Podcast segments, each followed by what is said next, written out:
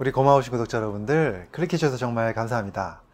오늘은 제가 야식증후군 말씀을 드려보려고 하는데요. 야식증후군 들어보셨나요? 사실 원래 명칭은요, 야간식이증후군입니다. 근데 이제 쉽게 그냥 야식증후군 또 야식증 이렇게 얘기하는데요, 밤에 음식을 많이 먹는 병이죠. 근데 이것이 우리가 평상시에 야식하는 분들이 많잖아요. 그래서 정말 내가 하는 정도가 야식증후군으로 병으로까지 진단될 수 있는 것인지, 오늘 그 진단 기준 말씀드리고, 또 야식을 하시는 분들한테 그것을 이겨낼 수 있는 해결책까지 말씀을 드려보도록 하겠습니다. 자, 궁금하신 끝까지 봐주시고요. 도움이 되셨다면 좋아요, 구독, 알림 설정까지 해주시면 정말 감사하겠습니다.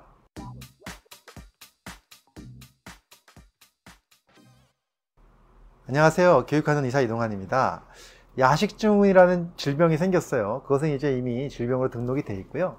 어, 굉장히 건강이 안 좋죠. 비만이 자주 생기죠. 자, 정상 체중인 사람들 중에서 야식증후군에 걸린 분들이 영 점 사 퍼센트 밖에 안 되는데 비해서 비만 환자들 중에서는요, 구 내지 십 퍼센트가 야식증후군이라고 돼 있고요. 그 다음에 중증 비만인 경우는요, 자그마치 오십 퍼센트 이상이 야식증후군을 앓고 있다고 합니다. 자, 그렇다면 진단 기준 지금부터 한번 보도록 하겠습니다.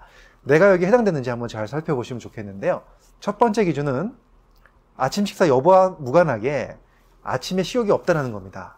사실 이 증상은 굉장히 비특이적이에요. 그래서 야식증후군이 아니더라도 이런 증상이 있는 분들 많을 텐데, 일단 첫 번째 기준이 이거고요. 두 번째는 바로 일주일에 삼 일 이상 밤중에 한 번 이상 깬다는 겁니다. 이것도 굉장히 비특이적이죠. 사실 야식증후군이랑 전혀 관계없이 또 깰 수 있는 거니까 이것도 하나의 진단 기준에 들어갑니다. 그 다음에 세 번째, 네 번째가 좀 특이한 증상인데요.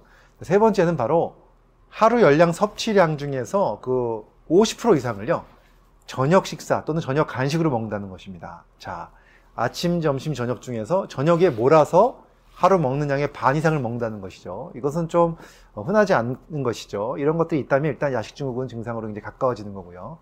네 번째가 바로 좀 특이한 증상인데요. 잠을 자다가 깨서 고칼로리 간식을 먹고 또 자, 다시 잔다는 겁니다. 자다 깨가지고 고칼로리 간식을 먹는다. 굉장히 특이한 증상인데, 이 증상이 나타난다면 야식증후군일 가능성이 높다는 겁니다.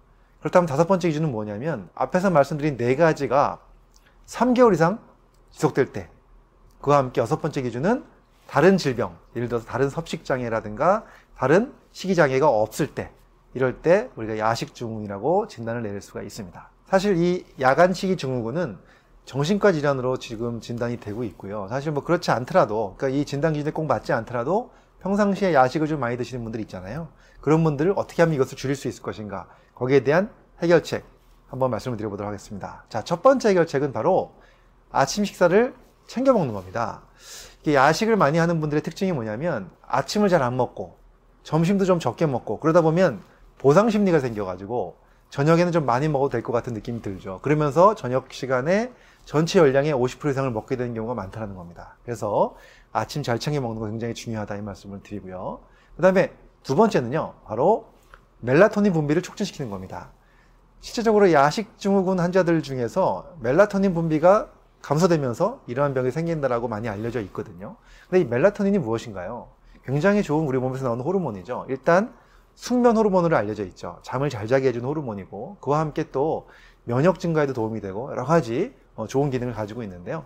이 멜라토닌이 부족해지면 야식증후군이 잘 생긴다고 되어 있습니다. 자, 멜라토닌 분비를 위해서 어떻게 하면 좋을까요? 사실 멜라토닌이 만들어지기 전에 먼저 세로토닌이 만들어지죠. 이 세로토닌은 행복 호르몬으로 알려져 있고, 이 세로토닌이 나온 다음에 이것이 멜라토닌으로 전환되면서 밤에 잠을 잘 자게 되는 것인데, 그러려면 세로토닌이 잘 분비되게 하면 되는 것인데요. 그러기 위해서는 두 가지 조건이 필요합니다.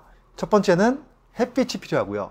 두 번째는 리듬 운동이 필요합니다. 그래서 햇빛을 보면서 리듬 운동하는 것, 바로 뭐냐면 낮 시간에 어, 햇빛에서 산책하는 겁니다.